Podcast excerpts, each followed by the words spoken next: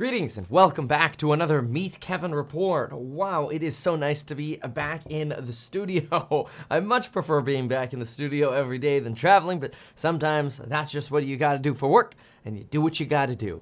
So, folks, today, a lot to talk about. We'll do a little intro on some sideshows that are going on, but most importantly, and I think on everybody's mind today, is going to be Silicon Valley Bank. What did Janet Yellen just say? What is the Federal Reserve suggesting? What has happened in the past? How could this time be different? After all, those are some of the most dangerous words in investing, so we've got to pay attention to all of it. First, uh, let's go ahead and talk a little bit about some introductory information. First, Germany's industrial output and business expectations have actually risen to the highest level since Russia invaded, really uh, signaling that perhaps it may remotely be possible that a soft landing could occur uh, in Germany, that is, avoiding a recession. Volkswagen actually thinks revenues could jump 15% this year. This comes as GM's Cruise is actually cutting positions and expenses on their self driving division, trying to double down instead on first trying to get a profitable electric vehicle rather than doubling down on the cruise division and getting that full self driving autonomy going. Well, going more than it already is. Remember, GM purchased Chevy, or GM purchased Cruise, which is now Chevy Cruise, uh, for around $30 billion during the uh, COVID era and uh, that now is expected to actually represent a huge value for GM as a big part of their market cap.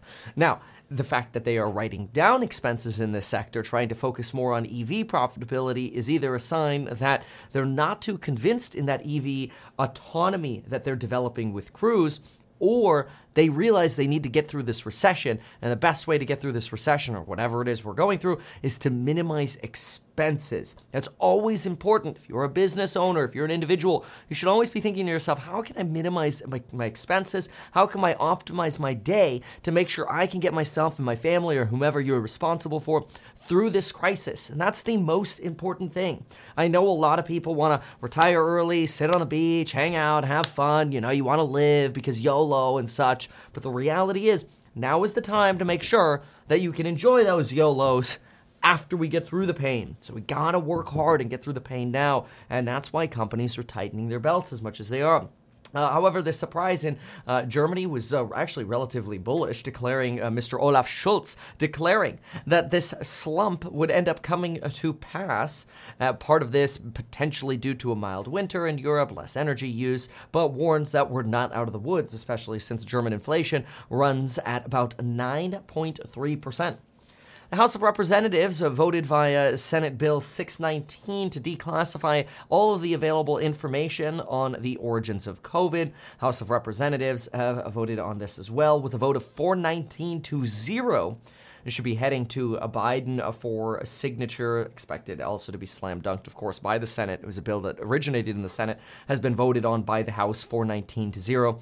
The point here is hey, it's not to assign blame to China, it's to figure out what actually happened. So that way, if we find out what actually happened, was this natural transmission at, you know, basically a wet foods market, or was this a lab leak that then naturally transmitted after it leaked in a lab? Who knows? But the FBI and Energy Department and many scientists believe this was a lab leak. Many others believe this was natural transmission. And the reality is, we just don't have concrete proof of either answer. And if we can get that private proof or that concrete proof, maybe we can have better systems in place to prevent these sorts of lab leaks. Remember, there are 69 biosafety four uh, level virology facilities like the Wuhan Institute of Virology, that is China's first level four biosafety facility, and there is no single body that actually regulates or supervises controls at those facilities.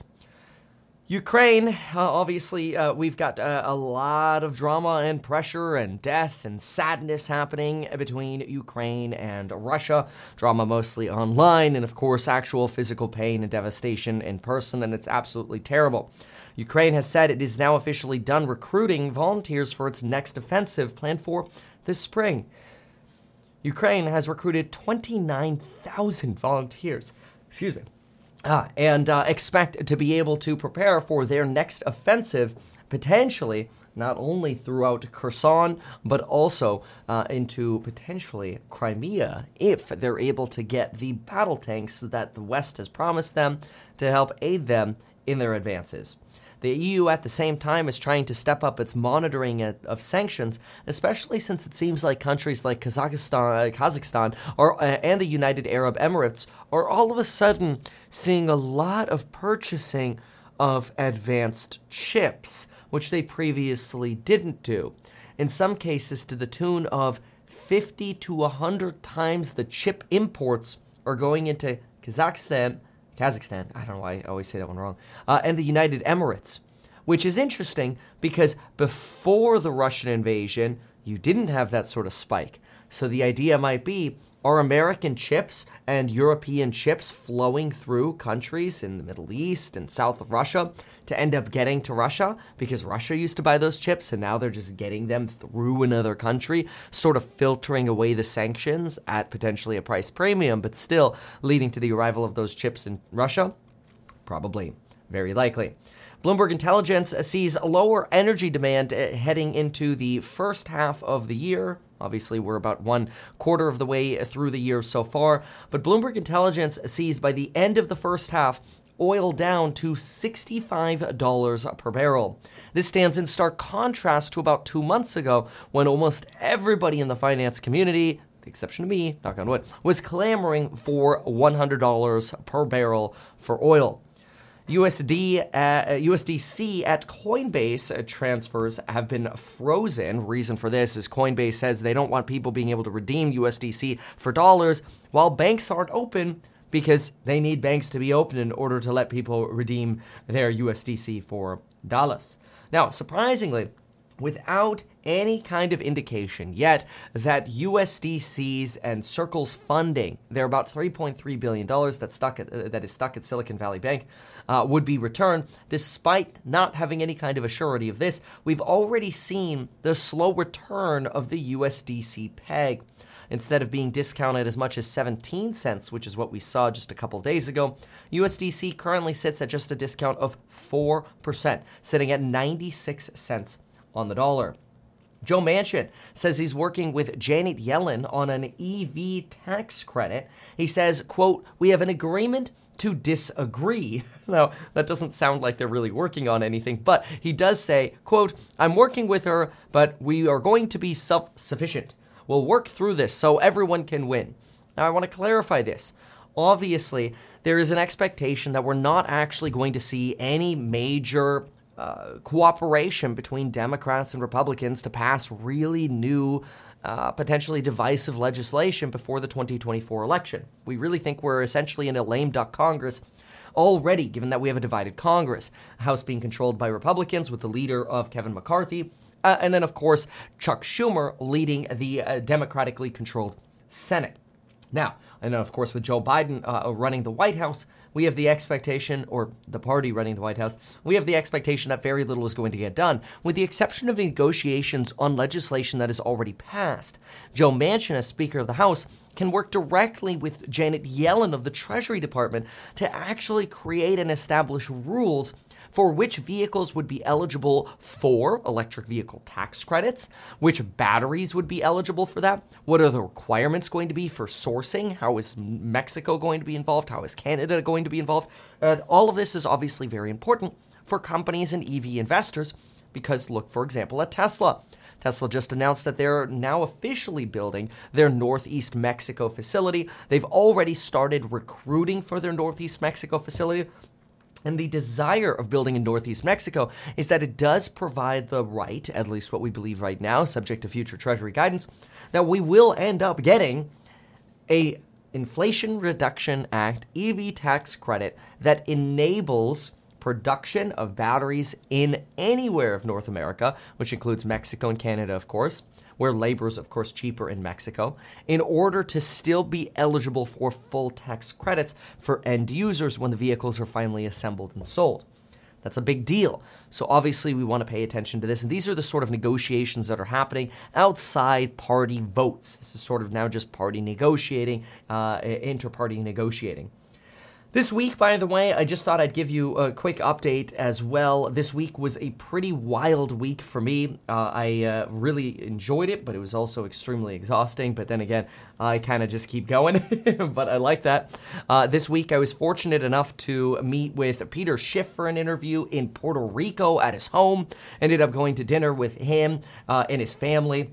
Uh, which was really neat. Neat to meet the the Schiff family. Uh, I also had the privilege of looking at real estate all throughout North and Central Florida, from Tallahassee, Jacksonville, Melbourne, Kissimmee, and then of course going over to Largo and Clearwater, where of course I had the privilege of meeting Ben Mallah.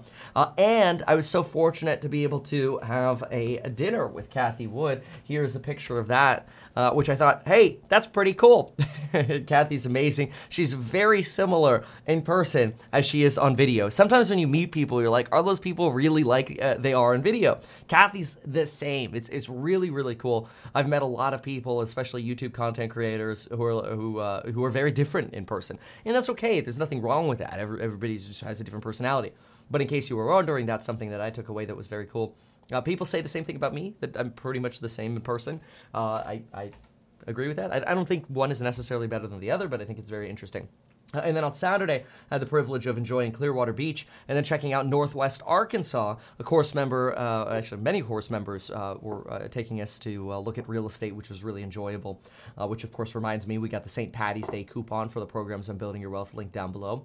But really incredible opportunities, and the fact that we were able to knock out all of this uh, in a you know a Tuesday through Saturday is, uh, in my opinion, absolutely insane. That in basically five days we were able to accomplish all of this. It, it really shows you the productivity of being able to travel the way you need to in order to operate a real estate startup. Real estate startups extremely important, by the way, to always be boots on the ground.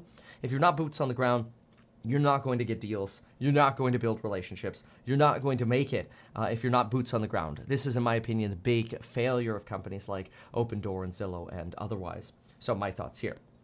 Okay, now let's go ahead and uh, jump on into oh the joys of Silicon Valley Bank. They're not really uh, joys of Silicon Valley Bank, but uh, we've got a lot to talk about here. I'm going to look at a few questions here really quickly. Uh, I live in Northwest Arkansas. Do you do anything fun out there? You know, I, uh, I, we look at real estate. Uh, I, I try. I mean, sometimes we'll do some fun stuff like Clearwater. We went to the beach.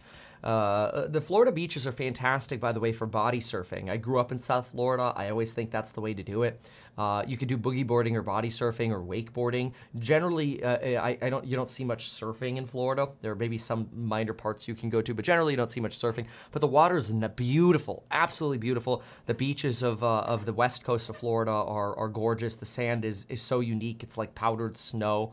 Uh, the sand's a little rougher on the east coast, but uh, the water's warm compared to California. That's actually really really beautiful. Mm-hmm.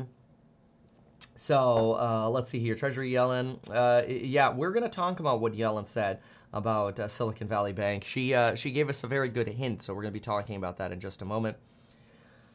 Uh, let's see here. Uh, just seeing what other kind of comments you have as I find it. Mm-hmm.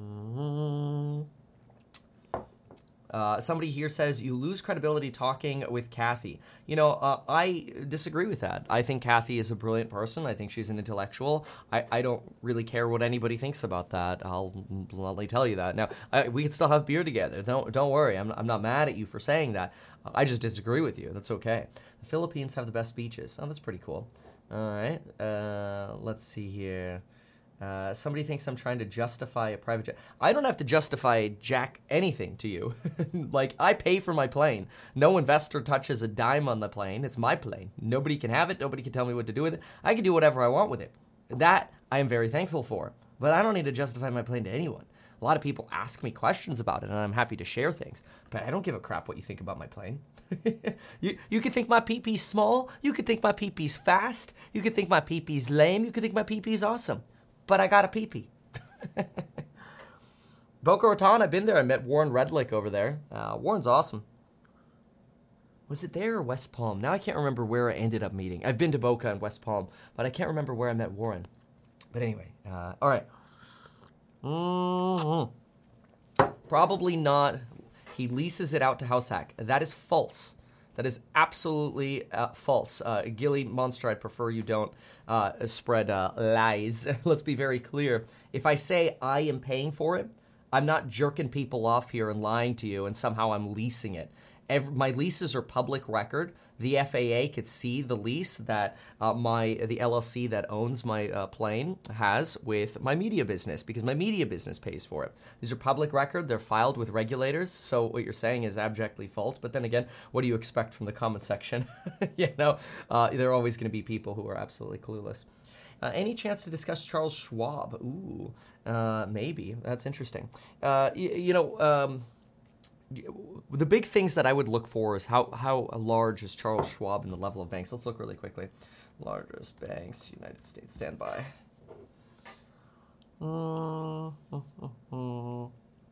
Without actually going into their financials, right? Ah, wow, Schwab is not even one of the big 14.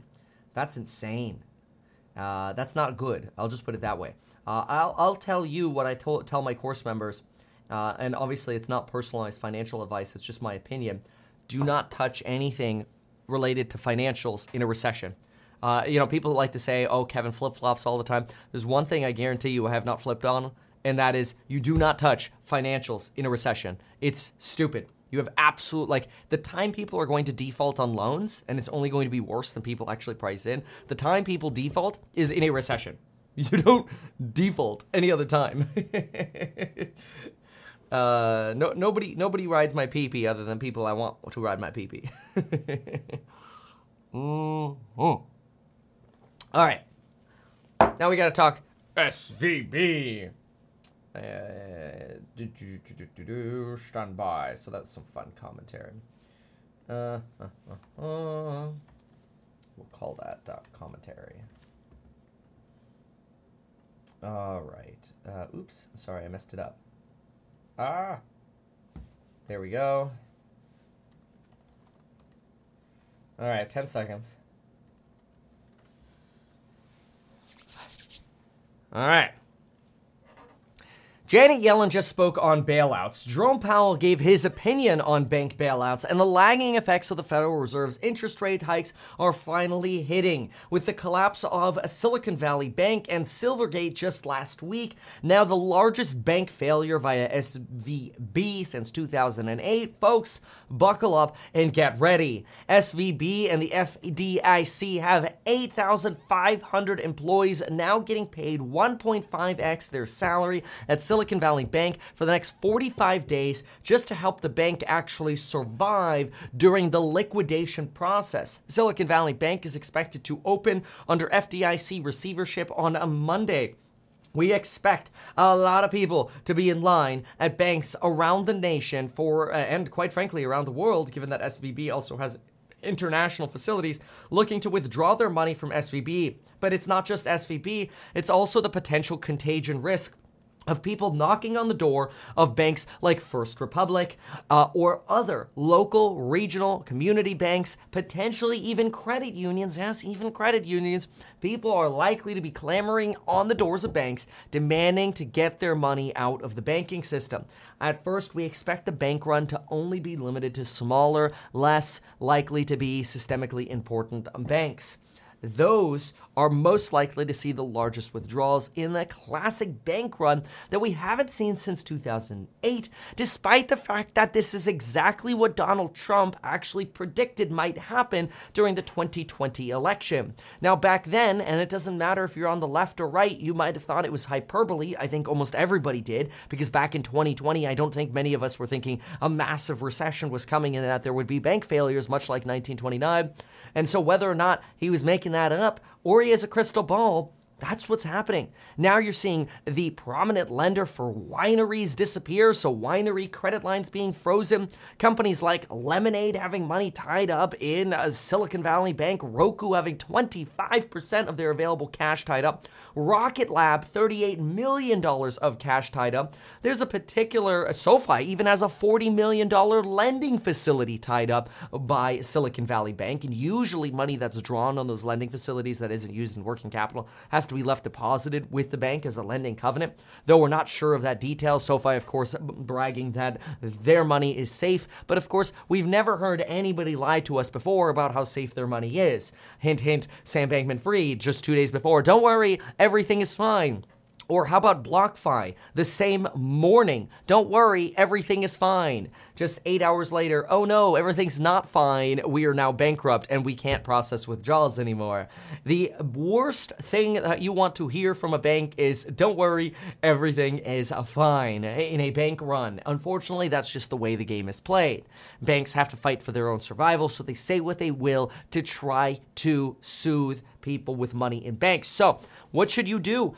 And what do we think is going to happen? Because right now, fears of contagion are running rampant. Larry Summers is warning of severe economic consequences if regulators don't smooth it. Venture capitalists who have a lot of money tied up in startups that could go bankrupt if they can't get their money out of Silicon Valley Bank are scrambling on Twitter saying it's the regulators who were asleep at the wheel, that it's the regulators' fault that Silicon Valley Bank was able to get away with terrible risk management procedures that led to the collapse of Silicon Silicon Valley Bank. Quite frankly, there is a ton of finger pointing. Even 180 tech companies sent a letter to Jeremy Hunt, the Chancellor of the Exchequer in the United Kingdom, begging Jeremy Hunt to intervene. And guess what he said in the United Kingdom for Silicon Valley's branches there? Sorry, we ain't bailing you out.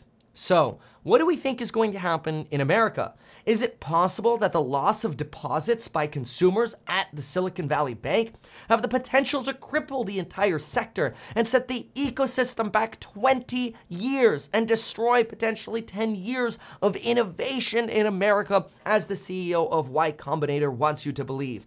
Is it possible that the 16th largest bank in America will end up leading to a disaster financial crisis in the United States? And ultimately, whose fault is it?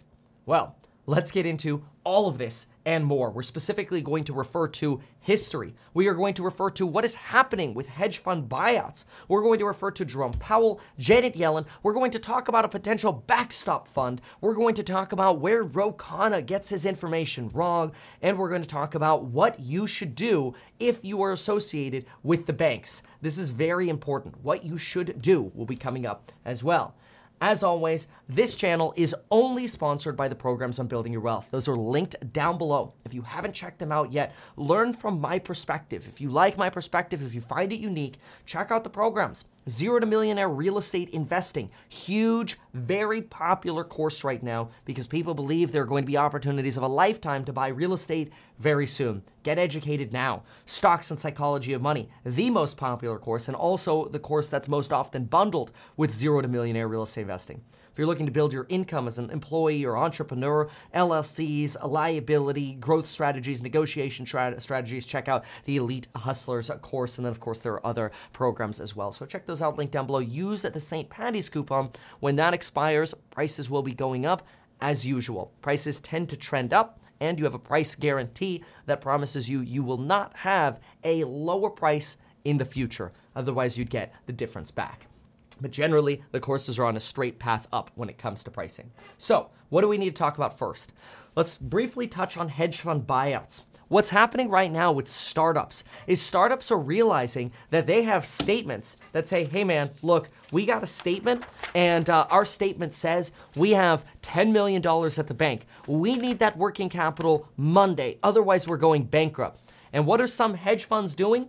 They're coming in and saying, write us all of the rights to this account that has $10 million. We will give you $6 million right now. That is called a hedge fund buyout, where a hedge fund literally swoops in and says, Here's $6 million, write your entire account over to us. The benefit to the startup is they get at least some access to their capital without having to wait potentially weeks or months to find out what happens once they're above the, uh, the 250K FDIC limits or the other limits, depending on how your accounts are structured. Now, the benefit to the hedge fund is if they end up getting a larger bailout, say a 70, 80, 90%, or even 100% backstop, the hedge fund gets that other up to $4 million. Just as an example. Those hedge fund buyouts are happening now because businesses are actually panicking that they might go bankrupt if they don't have access to at least some of their capital. And folks, this has happened before in history. Obviously, this has happened back in the 2008 financial crisis. There's no doubt about that. And in nominal terms, we have seen this happen recently as well because consider that in nominal terms, we've had just a wee bit of inflation here. So when we compare the current banking failure of Silicon Valley Bank to banking failures of 2008, it looks a little scary. It's not something you want to look at, but I'm going to show you anyway. Look on screen now. Look at Silicon Valley's $209 billion asset failure, which almost rivals the $307 billion bank failure of Washington Mutual, also known as WAMU, that ended up being bought up by JP Morgan Chase. I was actually part of that because I personally had banks at WAMU that ended up being converted to JP Morgan assets which JP Morgan today is the largest bank in the country with over 3.3 trillion dollars in assets. It's absolutely insane. But what does history tell us? Well, the first thing we could do is we could look at the history of 1991. And 1991 gives us some insights into not only Jerome Powell's opinion on bank bailouts, but we also learn what actually ended up happening in 1991. Let's go ahead and start with Jerome Powell. Take a look at what Jerome Powell uh, did and said uh, back in a book uh, written by Hawks Dove, or actually titled Hawks, Doves, and Jaybird. anyway, take a look at this page here. What you find here is a Harvard academic whom Powell reported to came down firmly on a one side. Now this is this is a, a Harvard academic here. And this individual whom Powell reported to, in other words, Powell's boss, came down firmly on one side. Powell's boss hated bailouts. And Powell huddled with the federal governors, uh, uh, or, or, these various different governors uh, at the Treasury Department, about uh, where we had the uh, boss of Jerome Powell pounding the table, insisting that depositors take a haircut and pay for the sins of the bank. If we always run to the rescue, he said, it creates a moral hazard. So, in other words, Jerome Powell grew up his financial knowledge when? Here, in 1991, when he was just beginning his career in, in essentially monetary and, and fiscal policy. And his boss told us that banks should not be bailed out and neither should depositors. The reason for that was it creates the impression that the government will always run to the rescue. And it creates something known as moral hazard, which is a term the insurance industry uses to refer to people who take risks knowing they're protected against larger losses. Now, what I think is fascinating about this is think about this yourself. If you have accidental damage protection for, let's say, your iPhone, you're much more likely to take your iPhone on the roller coaster and video yourself because if you damage it, you're insured anyway. This is the same thing, obviously on a different scale, that also happens in our economy. When banks believe that the government is going to come in and save depositors, then what happens? Banks are more likely to take on risky debt and make risky loans because at the end of the day, the depositors will end up being protected anyway, whether they have more money than the FDIC insurance limits or not. And this is where Jerome Powell's boss insisted that depositors end up taking a haircut to pay for the sins of the bank. And this is important because this is the same kind of discussion that is very likely happening today we don't think that people who have more than $250,000 at, uh, at uh, the FDIC or uh, over the FDIC limit at uh, SVB are going to lose all of their money. But consider this let's say uh, that the bank, Silicon Valley Bank, has seven uh, has enough money to cover 70% deposits above the FDIC limit. And let's say you're a startup with $10,250,000 at the bank. Well, $250,000 gets covered by FDIC, so let's kill that and say you have $10 million above the limit. And now, potentially through an FDIC guided liquidation of the bank, it's possible that the individual or the business with $10 million could get $7 million back. This is an example of receiving a haircut on a deposit at a bank. Now, some people say, why is it the responsibility of an individual or a business to take a haircut? Well, it is that individual or business whom technically received the benefits and choice of working with that bank. And in a capitalistic environment, whether it is right or wrong, a depositor who shares in the benefits of the bank may also have to share in the risks of the bank. And this is exactly the kind of discussion that's going to be happening now, because if federal regulators bail out every depositor to 100%, it reiterates that, hey, as long as you're in the top 16 of banks, don't worry, the government will just come in and bail you out even if you had terrible risk management procedures at the bank, which Silicon Valley Bank did. We'll talk about those in a different segment. But here's what we think uh, uh will happen, uh, and, and this went on here. So, other folks in the discussion argued that if uninsured depositors take a haircut, there will end up being a run on every American bank when they open on Monday. And all those money center banks will be at our door. Do you really want to run that test? And ultimately, without dissent, Powell and crew chose to bail out banks in 1991. Now, that's actually really interesting because the discussion showed there was a thought that depositors should take a haircut and not everything should be bailed out. And we just got some hints from Janet Yellen about what our government might be thinking about doing today. But let's go ahead and jump into this first. This is a piece from 1991. This 1991 piece from the New York Times shows us the following. Acting to avert a run on one of the nation's largest banking companies, the federal government today seized the Bank of New England and two affiliated banks and said it would protect all depositors until the bank could be sold. The rescue is likely to cost taxpayers $2.3 billion. Listen to that. If the government bails out Silicon Valley Bank, it's likely to cost taxpayers money. Now, there's been some talk that maybe it wouldn't. Don't worry, it will. It will cost taxpayer money, uh, taxpayers money, and we will talk about it here. Now, Janet Yellen did just say we're not going to do that again, referring to bailouts, but she gave some hints about what they're potentially going to do. Let me first continue on with 1991. In 1991, there was a bank run of $1 billion being withdrawn over two days. On Friday in America, $42 billion were withdrawn from Silicon Valley Bank on just the Friday. Think about the magnitude of that. Back in 1991, you had just $500,000 per day withdrawn, and that led to the government uh, essentially creating a too big to fail bailout. On Friday, we had 84 times the bank run of that. And that is why many are scratching their head going, wait a second. Usually, usually when the FDIC takes over a bank, you know what they do? They wait until 5 p.m. on Friday, they take the bank over, they operate over the weekend to officially take over the bank, and then what?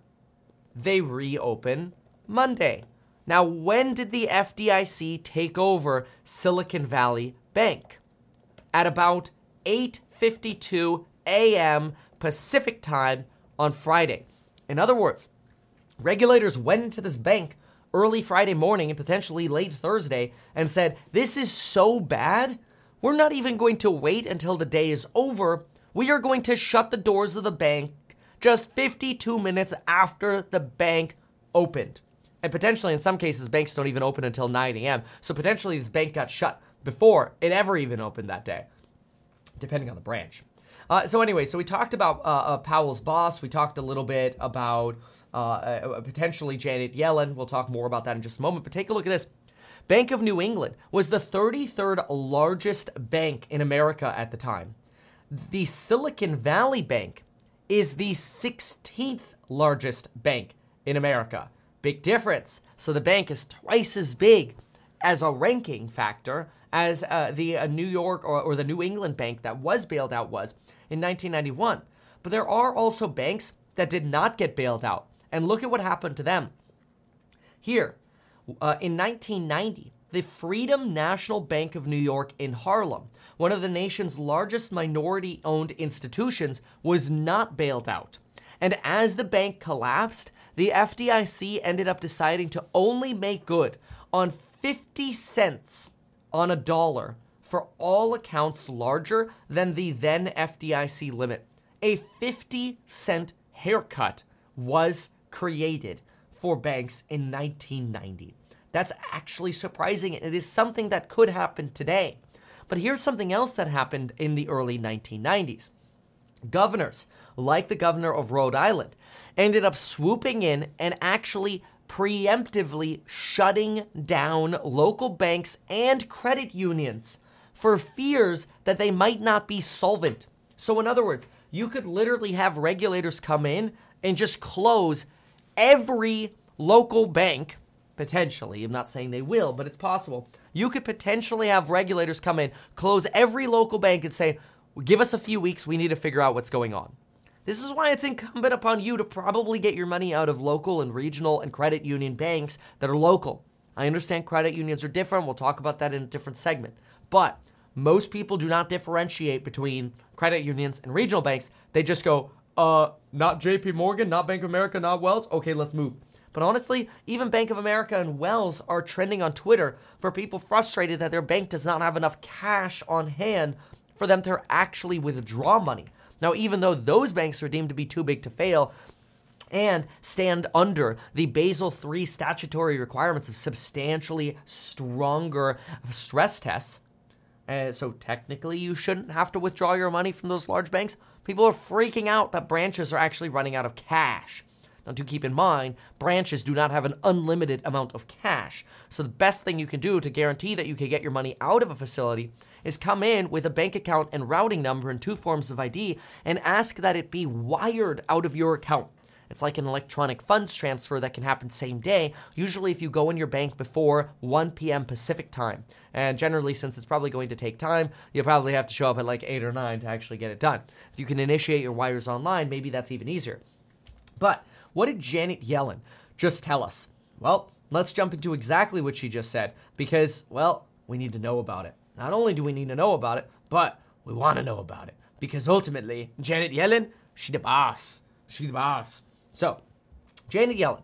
Uh, and and this she had about a 10 minute clip on with Face the Nation this morning. I'm just gonna sum it up for you because I, I, I respect your time. I'm also going to sum up what Ro Khanna said about the Silicon Valley Bank uh, uh, right after that in the collapse. So we're gonna go through both of those. But what did Janet Yellen say this morning? Janet Yellen told us that they are paying attention to exactly what's happening at Silicon Valley Bank and they are coming up with a plan. Now, this is really interesting. She said that they will not bail out banks like they did in 2008, but there is a nuance there. Generally, now, especially if you look on Twitter or in the financial news media, you're going to see the word bailout be different from uh, a protection of depositors, especially the venture capitalists who are getting screwed. They're making this very clear distinction. Hey, a bailout is when you bail out the owners of the bank, like shareholders, bondholders, people who have bank preferred stock, basically, people who are associated with the profits of the bank. That's deemed to be a bailout these days on social media. Whereas protecting depositors is what people are clamoring for. And the idea here is that if, as long as there's no quote unquote bailout of the profit holders, hey, we could protect depositors. So, what did Janet Yellen say when she was asked about protecting depositors? She said, quote, we're working timely on a solution. She was specifically asked, Will you have a solution before the Asian markets open today, Sunday, Sunday afternoon? She said, We're working timely. Well, what kind of plans are you working on, Janet Yellen? What was the answer? The answer was we're working on some kind of solution to prevent contagion. That's what she said. She did not say that they would protect depositors. She made it very clear that they would not bail out this bank. So let's write this down and try to picture this a little bit more clearly. So, on the full left side, you have what's known as basically a full bailout. This is where you come swoop in and you really you you try to protect shareholders, bondholders, anyone associated with a bank.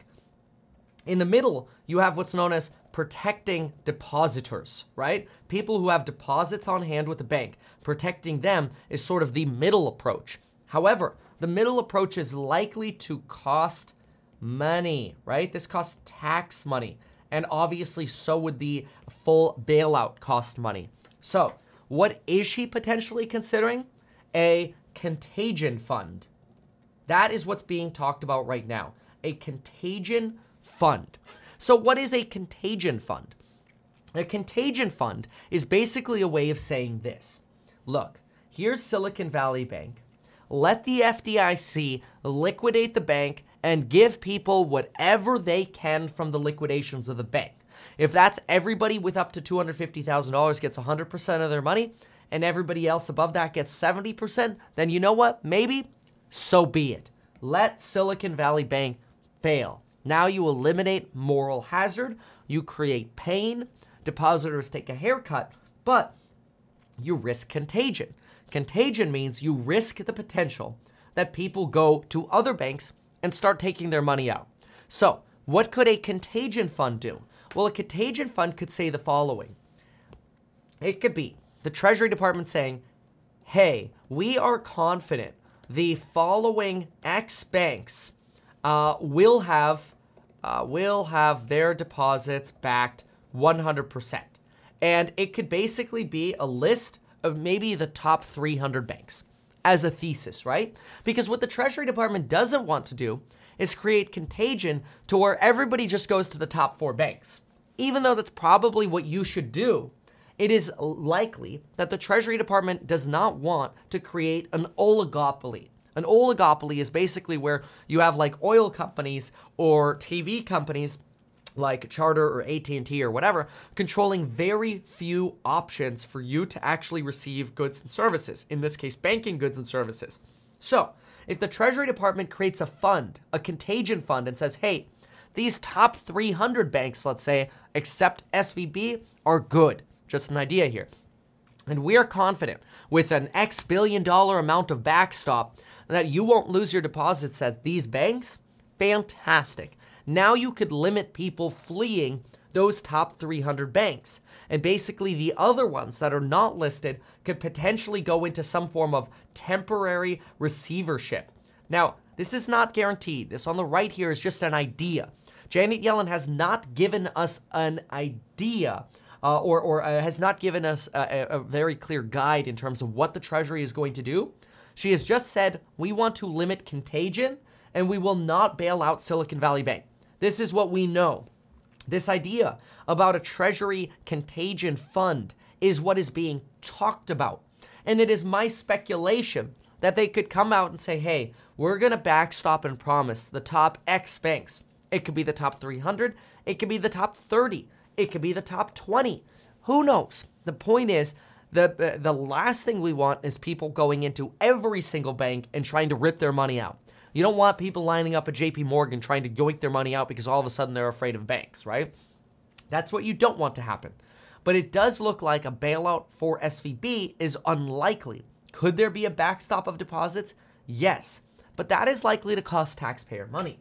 Ro Khanna this morning on Face the Nation said, Oh, no, no, no, no. We can backstop 100% of deposits without spending a dime of taxpayer money. He said that because he doesn't seem to understand financials. Now, that's okay. I don't know if he's looked at the financials. Maybe he's only been told about these. I actually happen to like Ro Khanna. I think he's a very reasonable person. He's a California Democrat. I know a lot of people don't like California Democrats, but of the congressmen and women that there are, Ro Khanna's one of the, the, the, people with a good heart uh, and, and actually some reasonable opinions. I just think he's wrong about what he's saying. The reason I think he's wrong about what he's saying is because, in my opinion, it's very simple. Okay, I'm to make this very simple for you. Here is the financial statement for Silicon Valley Bank as of December 31st, 2022. And let's look at exactly what they told us. We've done this before, so I don't want to sound redundant, but I want to make it extremely clear. Let's go over here. Total liabilities. What do we have, folks? We have 195,498. Okay, sounds good. What do we have up here? Total assets, 211, 793. Oh, but wait, hold on a second. we need to look at these held to maturity securities which might be liquidated, and we actually have to discount this number. So 91321 minus 76169, that leaves us with a reduction of assets of 15152. Now, in addition to reducing assets by $15 billion, 0.152, you also have to add the following discounts. These financial statements are 72 days old, which means the losses are actually probably substantially greater. In addition to that, you have to consider the liquidation prices of the rest of the assets, which means, for example, look at this. See this item right here that's called goodwill? Sorry, dude, goodwill of 375 is going to be subtracted as well. What else is going to get subtracted? Other intangibles, things we can't sell. 136 is going to go away. What about this lease? Nobody gives a crap about the lease. You can't liquidate a lease. Let's get rid of that. How about all this equipment that they have? Well, you're going to get pennies on the dollar for that. So let's say let's take a 350 off on that. We'll leave about 15% left on that. Well, what about all of the leftover loans and the other losses that they're going to have just by the time that went by? You're probably going to have, I would guess, another at least at least 10% reduction on your maturities, at least that. So all of a sudden, when I take 211, 793, uh, and I subtract another 1.5 bill, I subtract uh, 375, I subtract 136, I subtract 335, I subtract 350, and this is me being generous with another 10% over here on, on top of this one this 15 bill. This is generous. That generously puts you uh, at, at a position where uh, now this 211 right here actually looks a lot more like 15152. There we go. It actually looks like 195 139, which is less than the total debts the company has. So, in other words, as of this old statement here, the company is upside down. Now, do we think that the company is only upside down by this? Let's pray. Because if the company is only upside down to this tune, the company could probably pay out somewhere around 99% on all deposits over 250K.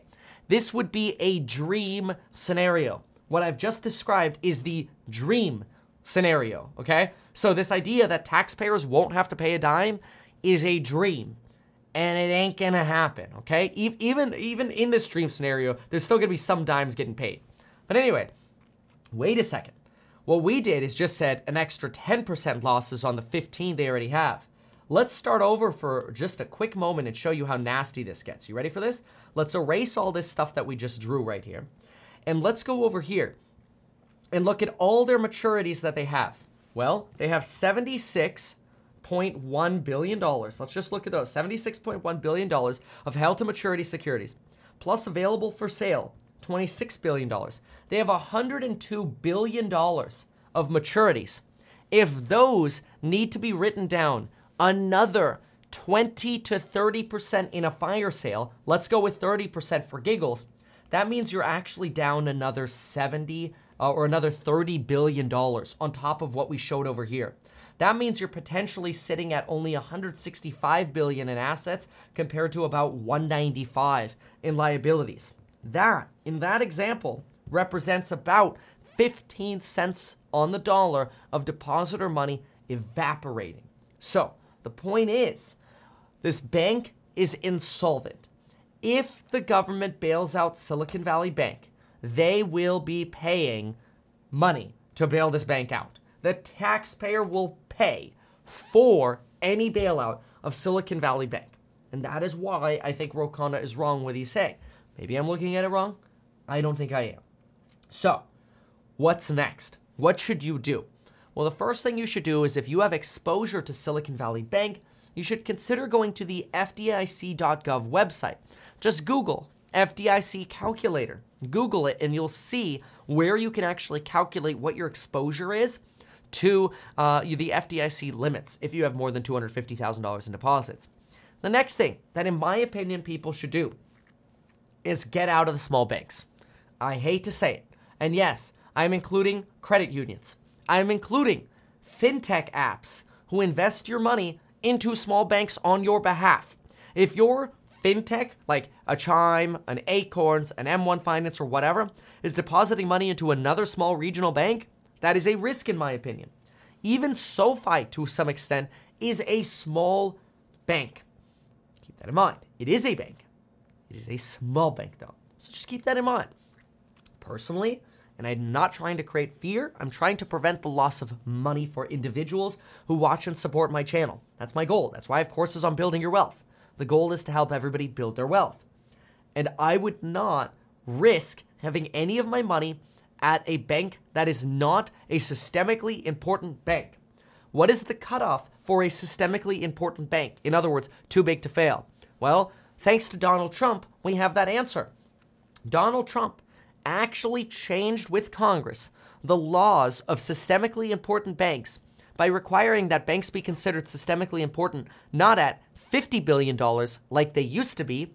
Instead, they listened to CEOs like those at Silicon Valley Bank who lobbied for that limit to be raised. And now the limit for a systemically important bank is $250 billion in assets. In other words, under the Trump admin, the bar for a, for a systemically important bank was raised to 250 mil. Silicon Valley Bank was at 208. And Silicon Valley Bank lobbied to have that level raised because they didn't want the additional regulation. So, the people on Twitter clamoring and screaming and saying, oh, well, the regulators were asleep at the wheel. Wrong. Congress and the presidential administration led regulators to be pulled away from banks like Silicon Valley Bank at the request of banks like Silicon Valley Bank. And that CEO is the same person who just dumped millions of dollars of shares just weeks before this collapse. But don't worry, their chief uh, uh, managing officer, their CMO, their marketing manager, their CMO that worked at Silicon Valley Bank happened to have a very strong and robust history of also working for Lehman Brothers back when they collapsed. You can't make this stuff up. So, to be crystal clear, I would not have a dime of my money in smaller banks. Certainly not if I had more than $250,000. Some, if you want to maintain a relationship, hey, maybe you keep a few thousand dollars. And I know this is offensive to a lot of smaller banks, and I know a lot of people think, hey, that's just going to create more, more fear, uncertainty, and doubt. But here's the reality it costs you nothing to move your money. It could cost you a lot of money, tens of thousands to potentially millions of dollars, depending on how much you have deposited on behalf of your business or yourself, by not acting. The lazy thing to do is not act. The smart thing to do is, in my opinion, consolidate where there is the least risk, where you know J Pow is on your side. We always say, don't fight the Fed. And where is the Fed with the money printer? they're at the most systemically important banks JPM, Bank of America, Wells, Citi, so on. That's my consideration. Ultimately, what you do is up to you. But I hope no matter what you think, you subscribe to the channel, support the channel, and share this video. Okay, let's go on to the next topic. Boy, there's a lot to talk about today. Mm-hmm. All right. Next up, we have to talk about the top 10 risky banks. Now, uh, by, by one measure, this is very, uh, very interesting in my opinion. Uh, so let's pull this up and do a little bit of explaining. All right, this will take just one moment. Uh, da, da, da, did I ask Cathie what about Roku? You know, this this wasn't like a hey, let me pick apart your thesis on everything. Uh, so so no, this was uh, that was not that was not the intention. Okay, so now I'm going to teach something that's a little complicated, but it's going to show us potentially the 10 most risky banks according to this one particular measure. It's quite interesting. All right. There are 10 banks that are risky, just like Silicon Valley Bank. A lot of folks want us to believe that what happened at Silicon Valley Bank is unlikely to happen at other banks. The reason for that is they're under the impression that nobody else has the similar kind of exposure that they do to startups or venture capital money freezing up. But the sad reality is, there is a formula that we can use, and this is not a foolproof formula. It's not a guarantee that these banks are going to have trouble, but it is a formula that gives us an idea of how do other banks compare to the Silicon Valley Bank. And the way the formula works, and I'm going to very much simplify this because it's very, very complicated, is we're going to take something known as the AOCI. So let's draw, uh, let's hold on a second. Let's go, uh, where's my little pencil here? Um, get my pen, there we go. All right, we're going to take the AOCI. This stands for accumulated other comprehensive income. Income. So if the income is negative, it's potentially a problem, right? We are going to take that number and we are going to divide it by the total capital, so the total sack of cash these companies have, minus that loss. And we're going to come up with a ratio. That's important. We want to know what that ratio is because whoever has the highest ratio would imply greater financial risk, right? So let me make this a little bit more clear because I understand when you see this formula, and at first it looks complicated, okay? So the way it works again is AOCI over uh, total capital minus AOCI. So, uh, in other words, if my losses are $10 and I have $110 and my AOCI is 10, well, then the ratio here is 10 over 100, 10%, right? Positive or negative doesn't really matter. In this case, we'll just call it negative because AOCI in this case is a loss, so it's negative. Okay, that is simple. I, I don't want you to get lost there at all. It's basically just a ratio. And the bottom line is the bigger that number, the worse. Okay? Very, very simple. Now, in English, what does this mean? What this means is what kind of losses do we have? Uh, and when we take those losses, uh, uh, how does that compare to the cash bag left after we consider those losses? So, in other words, once we realize those losses, how much money we got left, man? That's all I want to know. Losses divided by how much money left. And then the bigger the percentage of losses compared to how much money is left, the riskier, right? So, bigger percentage, bad. That's simple. That's what we're trying to do. And so, Bloomberg put together this phenomenal list uh, of banks that uh, that have uh, they put together 10 banks uh, and in this list of 10 banks they show us which banks are potentially, uh, you know, looking at the worst sort of ratios. And I'm going to show you exactly those. So, these are the worst 10, according to Bloomberg. These are their numbers, not mine. So don't sue me, bro. The number 10th worst bank was Prosperity Bancshares out of Houston, Texas. Uh, they had a ratio of negative 0.1. Actually seems pretty nominal the bank has somewhere around $37 million in assets. Okay? Well, that's not that bad. So you kind of get get the picture there. On one side, you're going to see, hey, how many assets do they have, right? In that case, it was like 37 million or whatever. Uh, and and then how does it compare? How do their losses compare to that, right? That's all we're doing here. We're trying to make it very very simple. Okay, now let's look at the next one. And keep in mind, we're going to find Silicon Valley Bank on this list. But what do I want you to pay attention to is where on the list is Silicon Valley Bank and which bank is actually worse than Silicon Valley Bank. And I hate to say it, it's a pretty damn popular one. All right, ready for this? All right. Number two, First Foundation, negative 1. You can see that right here, negative 1. First Republic Bank, negative 1.9%. That is a San Francisco bank in California. First Foundation was the Dallas, Texas branch. Now, I do have sort of a, a trick, by the way, and and I don't know if this is like like mean or evil, but if you're trying to get your money out of a bank, I think one of the best things you could do is if you go queue up at the bank is say you need to make a deposit. Uh, maybe that's evil, but uh, it's what I would be thinking about doing. It's like, hey, I need to make a deposit, uh, and then like go deposit like twenty dollars into one account, and go withdraw a ton of money out of another account. See what I'm saying? I, I don't know. I think you might be able to, to skip the line a little bit. Next, New York Community Bancorp, negative 6.6%. Assets, uh, we're at 90, uh, at 90 mil over here. What do we got over here? Dime Community, Dime Community sitting at 7.5%. What's the next one? Sandy Spring Bancorp, 8.2%. Next one, Pacific Premier Bancorp from Irvine, California, negative 8.7%. Customers Bank Corp, negative 10.4%. Silicon Valley Bank, negative 10.5%. See where it's sitting?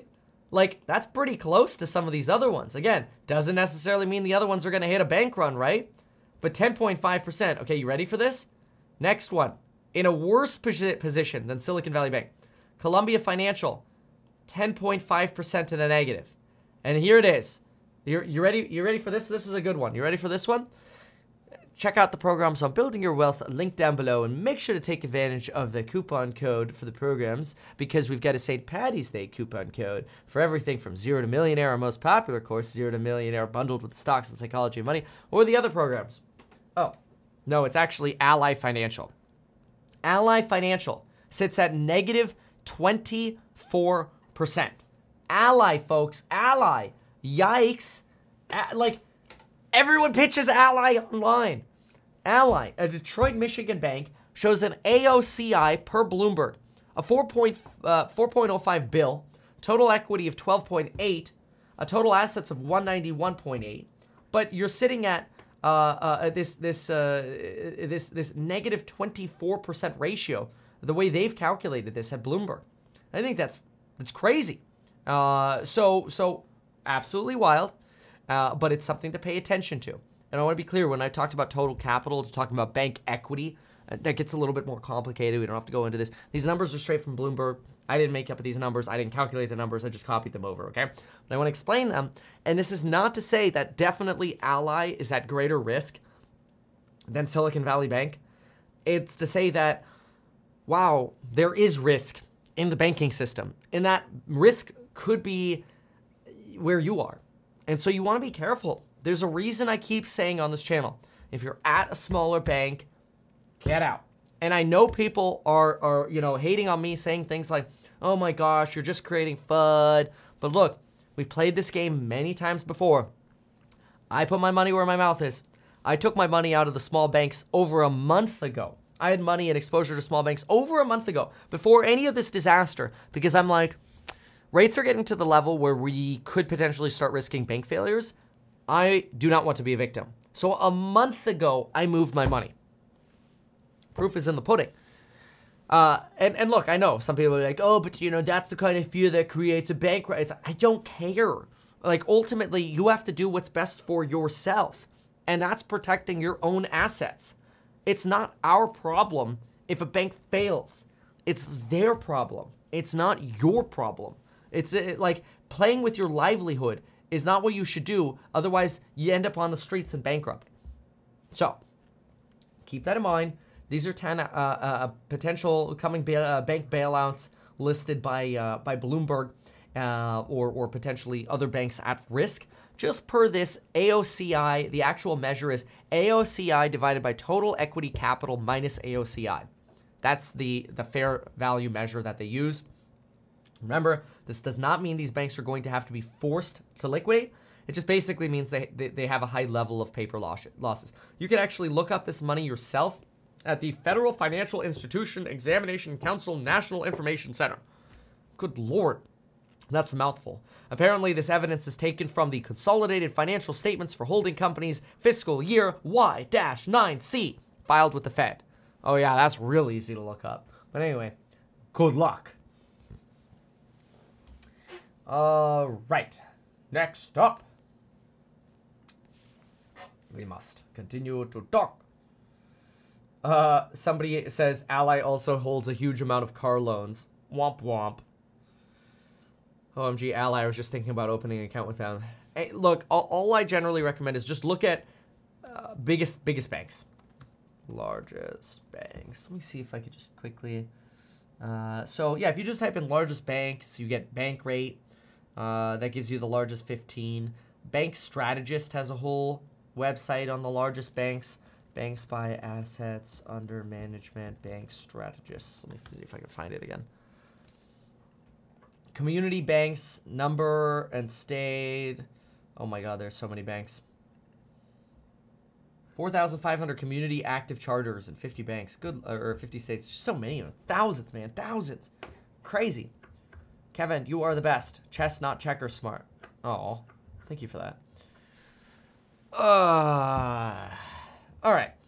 Next up, we are going to talk about more pain. All right. Good lord, there's so much to talk about. But it's okay. This is important. This is all very important, in my opinion. What about credit loss provisions that Ally holds? Uh, you know, I haven't looked at their financials. I personally think that most of the credit loss phys- uh, credit losses at banks are way understated, and I think that's risky.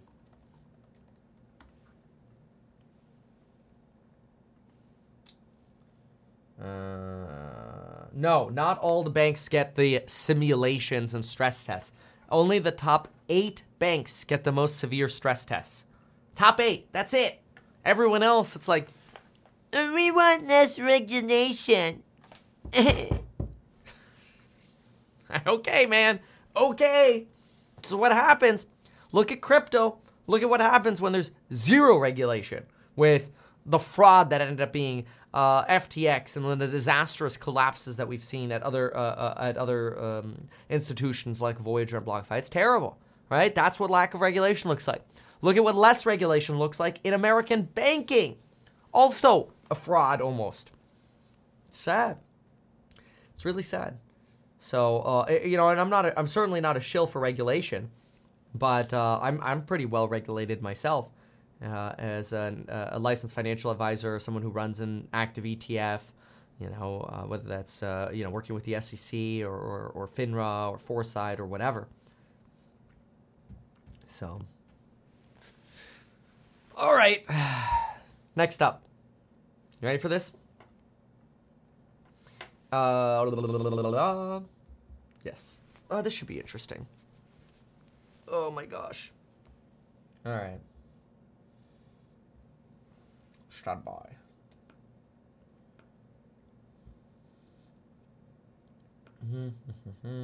All right, here we go. What if there is no bailout of Silicon Valley Bank? What kind of crazy and insane contagion and shoes could we see drop in the coming weeks and months thanks to the disaster of the collapse of the 16th largest bank in the nation? In this video, I'm going to analyze the debate around whether or not a bailout should be conducted and what is potentially likely to happen if a bailout is not conducted. First, it's incredibly important to recognize that there are thousands of firms, including 125 who just wrote a letter with Sequoia Capital demanding a bailout of depositors in Silicon Valley, 180 firms in the United Kingdom who demanded a bailout of the Silicon Valley branch in the United Kingdom, which was promptly denied by the Chancellor of the Exchequer, Jeremy. But there are thousands of companies and people demanding and clamoring for a US funded bailout of Silicon Valley Bank. And the reason is they point the fingers and say, well, Silicon Valley Bank is too big to fail. And it's not fair that depositors should have to lose money. Even though it is the very bank, Silicon Valley Bank, who since 2015 has been begging regulators for less regulation. And that's what they got in 2018 with the Republican Congress and Trump. They got less regulation the level to be considered a systemically important bank was moved from $50 billion of assets to 250 billion, which allowed Silicon Valley Bank to grow without the most intense regulatory stress tests that have existed since the 2008 financial crisis. Those really only reserved for approximately the top eight banks in the country. Now, those are really the too big to fail ones, but the level of too big to fail has been raised sub- tremendously. And now a lot of people are saying, oh, well, it's the regulator's fault and depositors shouldn't be punished. And the reason people shouldn't be punished, they say, is because it's not fair that people who just deposit their money with a bank uh, are now might have to suffer from closing their businesses, that people might not be able to get paid their payrolls, that thousands of job losses could occur, that we might have a 10 year setback uh, of, of, of innovation. We could see a banking environment that's set back by 20 years. And ultimately, in order to avoid contagion, we must bail out Silicon Valley Bank. That is what the venture capitalists are saying. And the venture capitalists, of course, being very, very loud and vocal voices who happen to make a lot of money investing into venture capital firms and startups. After all, the bank is literally titled Silicon Valley Bank. So, the argument on one side is look, the bank failed, whether it was because the regulators were at fault or the bank had bad management. Why punish the people depositing money with the bank? Punish the shareholders of the bank. Let the stock go to zero. Let the preferred bonds go to zero. Let any bonds or debts associated with bank go to zero. Just protect people's deposits because if it's the right thing to do, and not only is that potentially the right thing to do, it also potentially prevents people from taking their money from all the smaller regional banks like First Republic or whatever else and credit unions and moving it into the big four banks or even the top eight banks. And the reason people might want to prevent that is we maybe don't want to create an oligopoly of banks. Where kind of like you pick up the phone and you're like, yo, I want to buy TV service. Oh, I only have a choice between Dish, Charter, and AT&T. Really? I only get three options? Why aren't there more? That potentially is the direction that banking could go if we do not have a bailout of Silicon Valley Bank. And venture capitalists say that's bad. That's because venture capitalists kind of enjoy the riskier types of loans that were offered by Silicon Valley Bank. In other words, and this is an important counterargument, the depositors at Silicon Valley Bank, the very businesses who were depositors at the bank, benefited from the riskier practices at the bank. So, in other words, if you're a depositor at a bank that's offering you higher yields, better loans, white glove mortgages for the founders' homes of startups, white glove services because they want your money, credit lines that are the most flexible ever for startups. They're willing to lose money on startups more than any other bank. The underwriting standards are easier for actually providing you funding and capital, whether you're a venture capitalist, whether you're private equity, or you're a startup yourself. Of course, the venture capital industry wants to see Silicon Valley Bank bailed out because they want those risky lending practices to continue. That is the pro argument for bailouts. But the counter argument is the following. If businesses and private equity and startups and venture capital were the recipient of benefits, then they should also share in the risk. If Silicon Valley Bank is liquidated and only ends up having 70 cents on every dollar above the FDIC insured limit, then ultimately it's the depositors who benefited from those additional uh, uh, features, if you will, or lending features, who should also potentially share in the downfall of the bank. That is the downside argument. Now, I want to be very clear. I'm not taking a position on this, I'm providing both arguments. In fact, take a look at this. Uh, now, I, I, personally think this could be slightly, uh, uh, you know, obviously everybody's got their bias here, but I want you to look at this particular report right here. This report right here talks about a further look into the SIVB funding pie chart shows an unusually high reliance on corporate and VC funding. Only the small red private uh, bank slice down here looks like traditional retail deposits. In other words, in other words, they were really beholden to the venture capital space, right? So maybe Silicon Valley is different, and and that's you know basically where the bank is uh, made their mistake is they focused on startups too much, right? Take a look at this. 173 billion dollars of customer deposits at the end of 2022 uh, existed, with about 152 billion uninsured deposits. Now, I want you to listen to this line right here in pink because I think it's actually really important. It's fair, they say, it's fair to ask about the underwriting discipline of venture capital firms that put most of their liquidity in a single bank with this kind of risk profile. And that is something for you to consider. The people who have money in Silicon Valley Bank benefited from the looser standards of the bank, but that inherently increased the risk profile of that bank. And so if they had all or a lot of their money at that bank, they voted to risk that money for the benefits they got at the bank. Now, that might not be true for everyone, but that is the counter argument that says maybe taxpayers shouldn't be responsible for bailing out businesses who didn't manage their cash in the most risk free manner. That is incumbent upon them, not the American taxpayer. That is the counter argument. Now, of course, go back to the pro bailout argument. On the pro bailout argument, you say, look, well, hey, if you don't bail out uh, Silicon Valley Bank, fine let the shoe drop. What's going to happen? Lending will tighten, thousands of people will lose their jobs, credit cards will become tighter, you'll probably see risk premium and spreads actually rise. That is, mortgage rates will go up, credit card rates will go up, car loans will go up. As treasuries go down, that can happen because spreads rise in a risk on environment. Or, sorry, like a risk off environment is the correct way to say that. Basically, when times get riskier and scarier, uh, even if treasury yields fall, you could see banks charge more money for credit cards, auto loans, uh, home loans, commercial loans, whatever, because they're taking more of a risk profile, right? And really, what they're doing is they're saying, well, fine, if, if the government is, isn't going to bail us out when we make risk or take risk, what are we going to do less of? We're going to take less risk.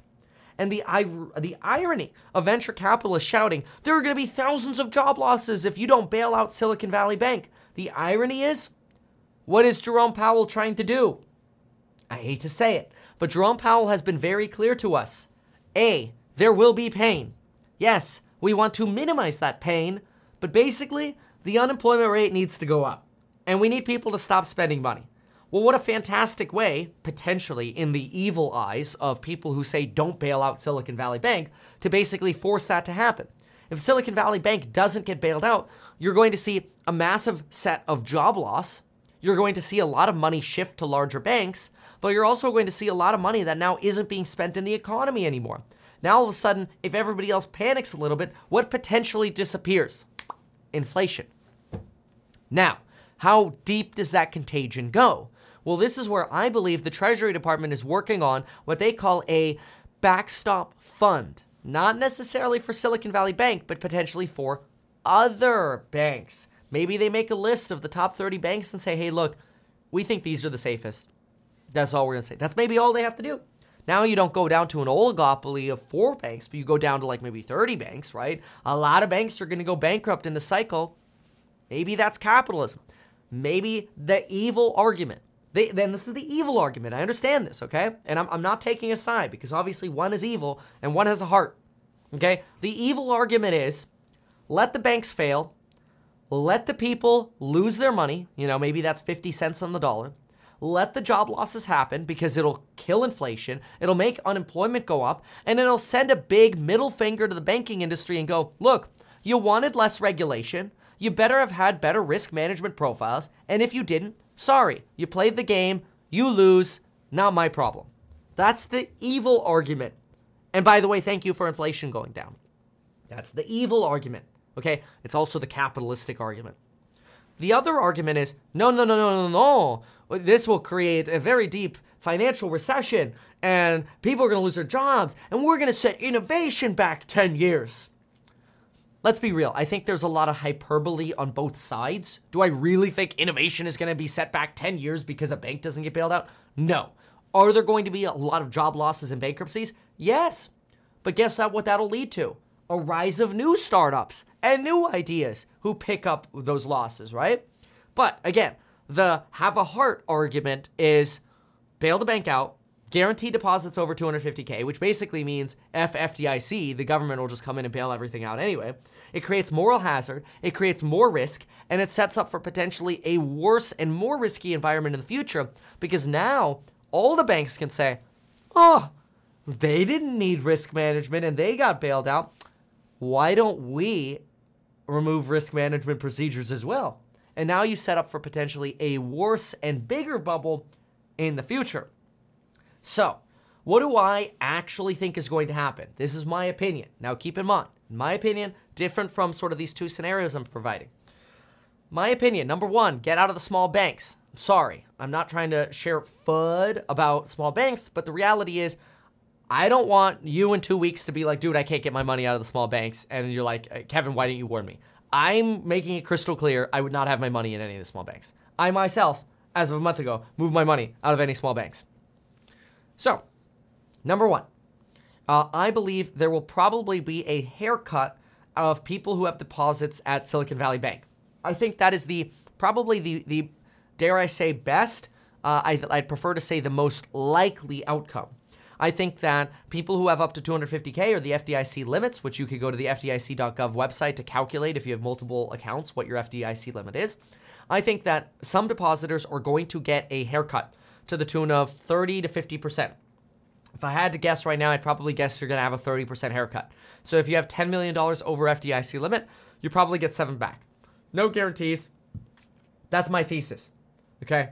Uh, and that's as all the assets are liquidated and you see a fire sale, you're going to see a lot of bond market volatility because of that. It's probably going to affect mortgage rates and MBS, CMBS, whatever. I think it's likely that you're going to see the forced re- receivership of many other banks. It's not just going to be Silicon Valley Bank. I think you'll probably have dozens of other banks that end up getting locked up, and the government's going to go, let's see your books. And they'll open them again when they're confident the bank is going to stop uh, uh, risking bank assets. On Friday, before the bank closed down, Silicon Valley Bank gave all their employees a big old bonus. Really? Now you're basically just taking people's deposits and giving them out to people as bonuses. Anyway, so I think you're going to see a lot of forced receiverships of a lot of banks. I think you are going to see some form of haircut because that doesn't mean everybody loses everything, but it sends the signal if you bank at a riskier bank, you risk losing some money. That's the way it works. And then I do think there's going to be a consolidation probably to the top like 10 banks, probably the top eight banks. That's my thought. You know, the Treasury might try to backstop the top 30 banks outside of Silicon Valley Bank. They've already said they don't want to bail out Silicon Valley Bank. Uh, but but I do think uh, the loss won't be as bad. I do think there is still systemic risk uh, I, you know, some people are saying, "Oh, this is just idiosyncratic. This is just this bank." Uh, I, I, think there is still some systemic risk that is system-wide risk in banking, and that's why I personally think it makes a lot of sense to consolidate to the big eight, biggest eight banks. Uh, I'll give you a list of those biggest banks in the United States. Anyway, uh, I do think people at Silicon Valley Bank are going to get a haircut, and I think both sides make a very good point that you want to limit the pain of people in job loss but at the same time, if you receive the benefits for the bank's funky lending standards, then you probably have to receive the benefit of sharing in the profits, aka the benefits of loose lending, but unfortunately also the losses. Now, uh, I, I don't know. I don't know to what degree, right? Hopefully it's small. Like the smaller the better, right? Because then it sends a signal and it also shows like, hey, like, yeah, if you're over the FDIC limit, like, you know, you're not going to get 100% bailed out. Top banks in order, according to bankrate.com, are Meet Kevin's programs on building your wealth. Link down below with a St. Patty's Day coupon expiring next week. Most popular program is the Stocks and Psychology of Money program, often bundled with the Zero to Millionaire Real Estate Investing program. If you know nothing about real estate, consider getting the Zero to Millionaire Real Estate Investing course because you'll learn everything I know about real estate investing. And I actually think there's a lot of money for you to be made in real estate investing. Mm-hmm. Now, top picks. Number one, JP Morgan over $3.2 trillion of assets under management. Bank of America, number two, 2.4.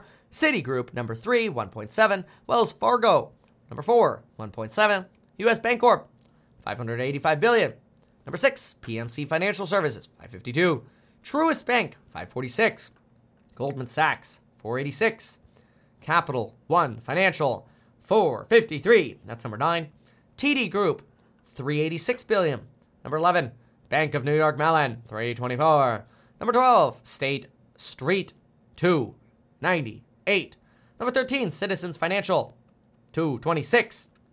That's it for banks that are over the 250 Uh, oops, actually, Citizens is at 226, so that's actually lower. So ending at State Street, the top 12 are over the 250 billion systemically important banks uh, threshold, and then only the top eight are the ones that get the most extreme Fed stress test, which ends with Goldman Sachs.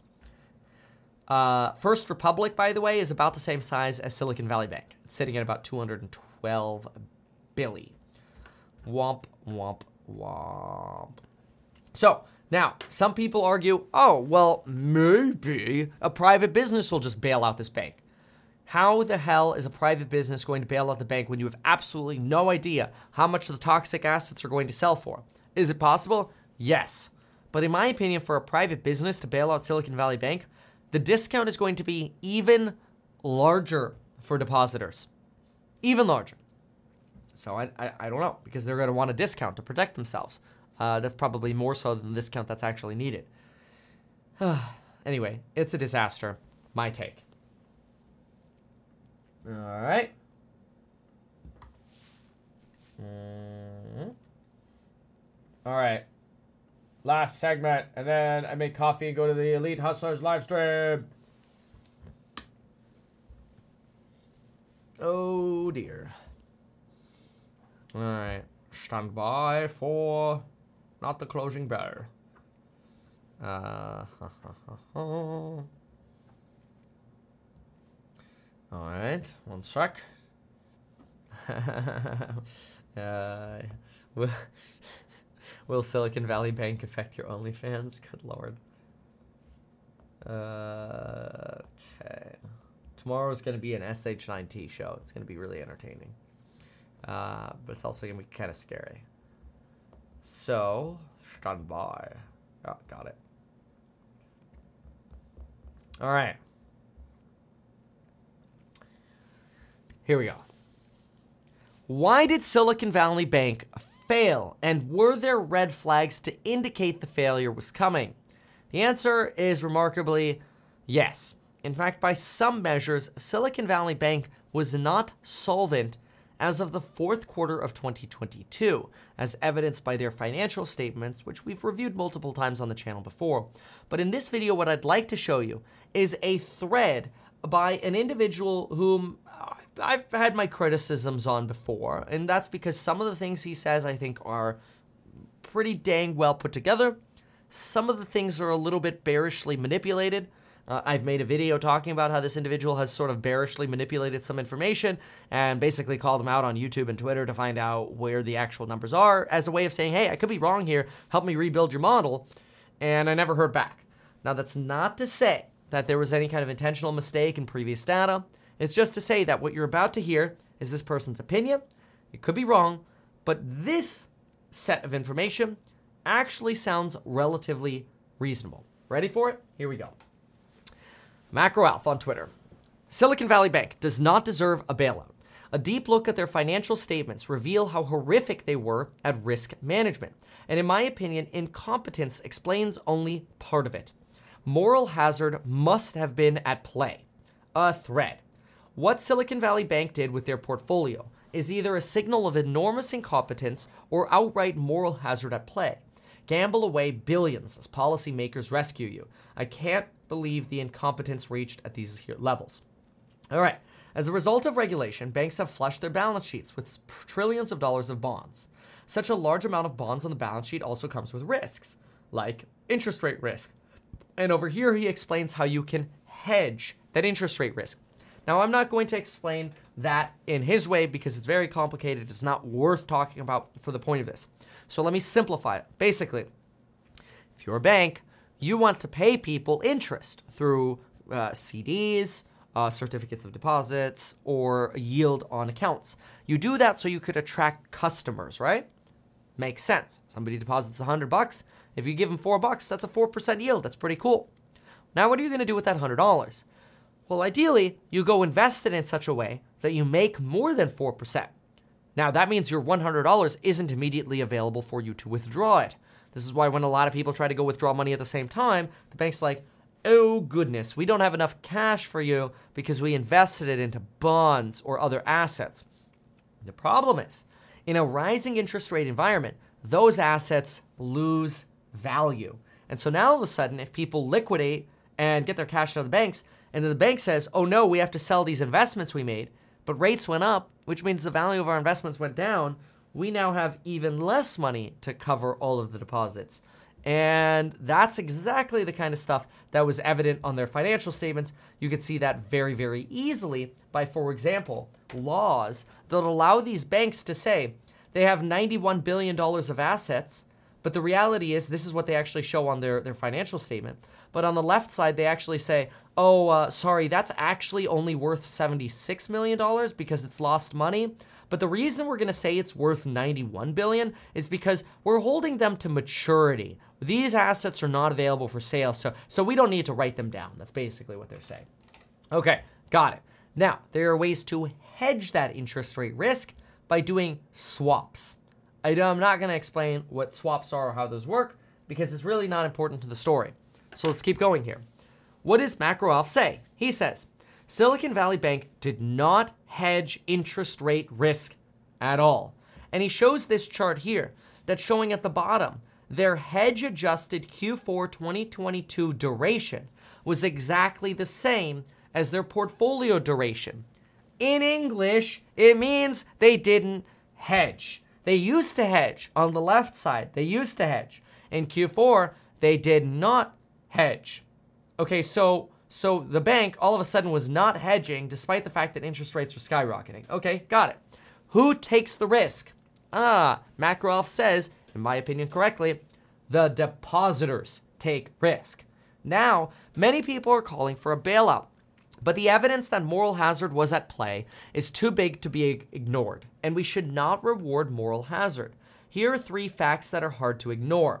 The outrageous amount of accounting tricks, number one. That's kind of like what I showed you.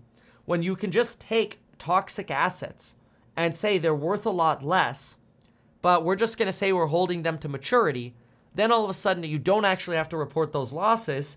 All you do is you end up saying, hey, uh, we have a column here of unrealized gains of $2 billion, but we have unrealized, or this is actually $2 million, and we have uh, unrealized losses of $15 billion, which is like an entire year of net income for the bank. Well, now you're playing an accounting trick to deceive people to some degree, right? So, number one, accounting tricks. Number two, not hedging. And they talk about how in December of 2021, Silicon Valley Bank had interest rate swaps. But by the end of 2022, they got rid of all of their hedges. So, in other words, they used to have hedges, but then they did not. You could see that right here. Look on this right side. It says December 2021. Notional or contractual amount of hedge $10.7 billion. It says right here to manage interest rate risk on our available for sale securities portfolio, we entered into a pay fixed, receive floating interest rate swap. Basically, we bought a hedge for $10 billion to hedge against the exposure to changes in the fair value of the securities resulting from changes in interest rates, aka JPOW make rates go up. We designate these interest rate swap contracts as the fair value of the hedges. Okay? So the fair value of the hedges was $10 billion.